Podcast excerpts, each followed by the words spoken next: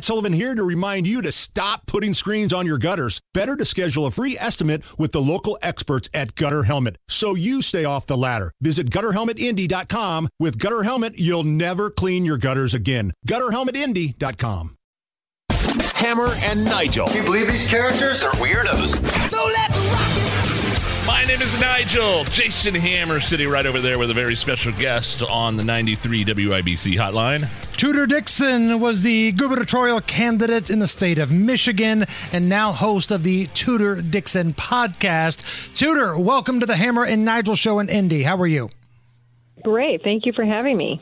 So last night, Donald Trump, you know, he's basically in your backyard in the state of Michigan. He chose to not participate in that train wreck of a debate, but he was in Detroit trying to win over some of these disgruntled auto workers. Was that the right move?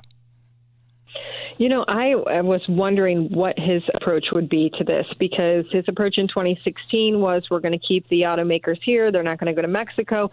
But he had a very interesting take on it. He got these, and people, there were a lot of people there, union workers, non union workers, and he said, look, whatever is happening right now in negotiations, I mean, this could really be irrelevant if Joe Biden gets his way because once they shut down gas powered manufacturing, vehicle manufacturing, there are not going to be the jobs out there for electric vehicle. I mean, we just don't need the, the same amount of people. You don't need the same parts. You're going to shut down a lot of these non union shops. You're going to shut down the union shops these these arguments are very valid that we're talking about wages for today but in 2 years are there going to be jobs there? Uh, it's a it's a valid point.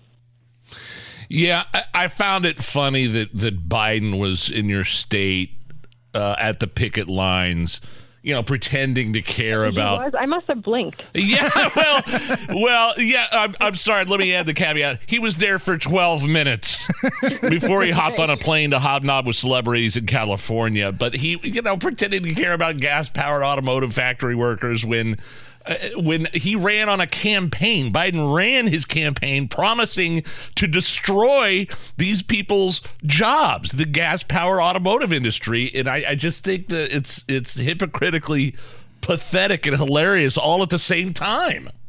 Well, what does it mean for the guy who is leading the charge, the Shawn Fain? Because he stood next to him, he got yes. pictures with him, and uh, and Trump said, "I would ask Shawn Fain to say to to Joe Biden, why are you doing this to my members?" And I think that's a really important question for the union right now to come out and say, "Hey, wait a minute." You are mandating something that, first of all, consumers do not want.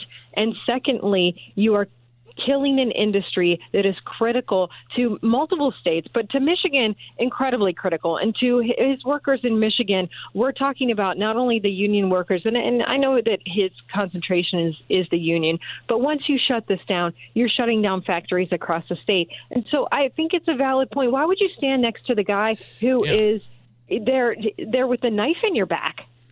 And when you look at our state here of Indiana, I believe we're number two in automobile manufacturing behind your state, Tudor, in Michigan.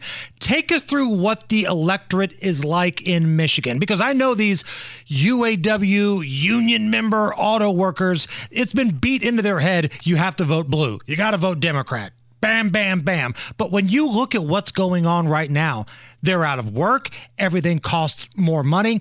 Can these folks be won over by Donald Trump?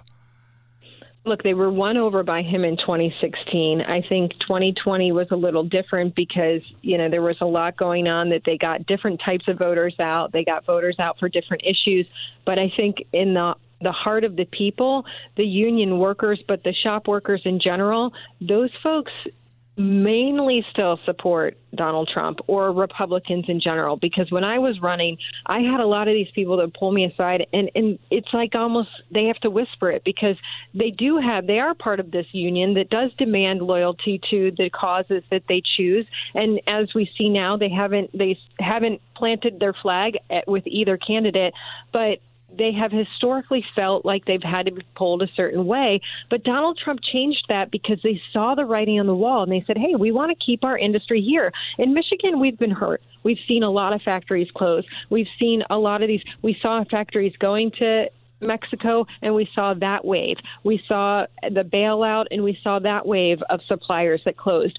So the working folks are really looking at this and saying, well, let me let me really consider are the Democrats looking out for us right now when we in Michigan have some of the highest energy costs? Gretchen Whitmer wants to shut down our pipeline in Michigan. That's actively in the works right now.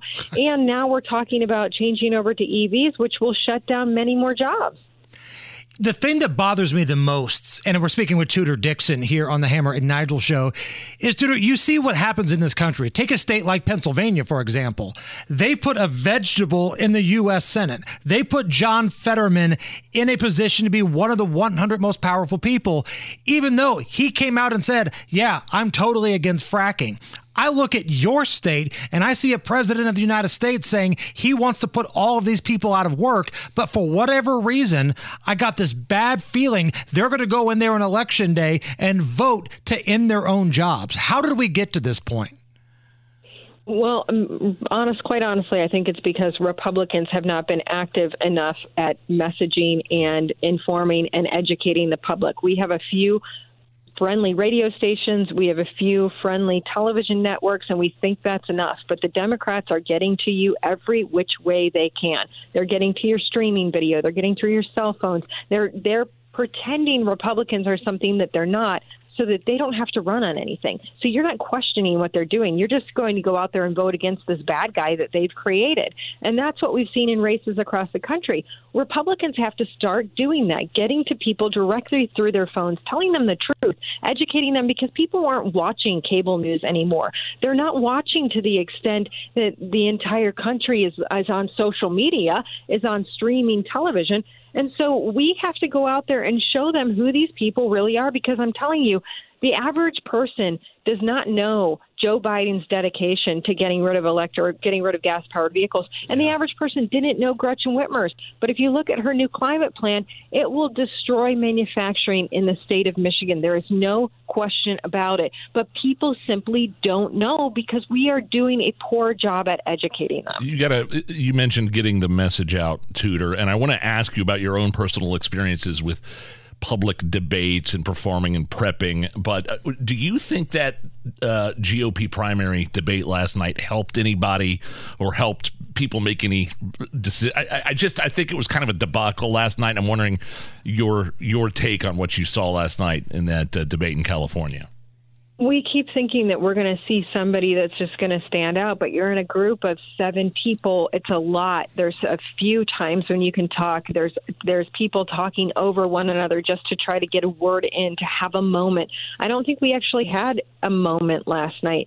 We haven't been able to dig deeply into what people would do. So no, these Republican debates are kind of like a litmus test. Where do you stand on the conservative issues? I mean, it's it was like that in Michigan too. Yeah. And in some cases, it can drag you to an area you don't want to be in, and it it's really not it's not i mean this is why donald trump's not going to them he doesn't want to be dragged to an area and he's not trying to stand out so you have to say okay well maybe politically that's an intelligent way to be yeah, Tudor. I mean, you're no stranger to public debates. I remember, you know, a year ago, you faced off against three dudes who were all vicious to you during the that Michigan GOP gubernatorial primary. And then, of course, the wholly unlikable Gretchen Whitmer. And I'm just wondering what you think of the actual debate format. I know they all vary from debate to debate, but what do you think of the debates? And is it constructive and conducive to being able to get your message across?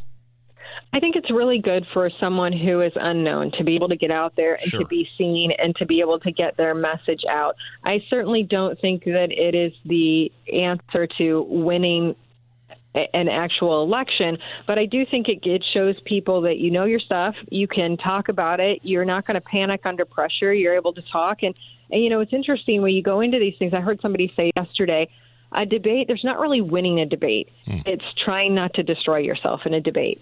And so there is there's a test, but it's the only time when the public gets to hear somebody ask you a question and you have to be put up against a backdrop with your opponent and and you you can clearly see if there's a difference or how that person reacts.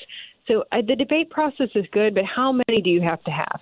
I right. mean, at a certain point, we've got to whittle down this field. We can't. It's really hard to go out and you know at, at a at a point we had 12 people in the gubernatorial race in Michigan. It's too many. That's the that at that point a debate is pointless. I, I just think just one more question before I let you go. We're speaking with Tudor Dixon, who uh, was a gubernatorial candidate in Michigan. I, I mean, your governor is wholly unlikable. I mean, one of the worst. I, I, I That's about the than, nicest way we've ever referred mean, to her like, on this she program. Had some by of the, the way, most most just draconian lockdown. I mean, worse in your state than than other states here in the Midwest. Um, and now there's talk if Joe Biden doesn't run, it's going to be Gretchen Whitmer.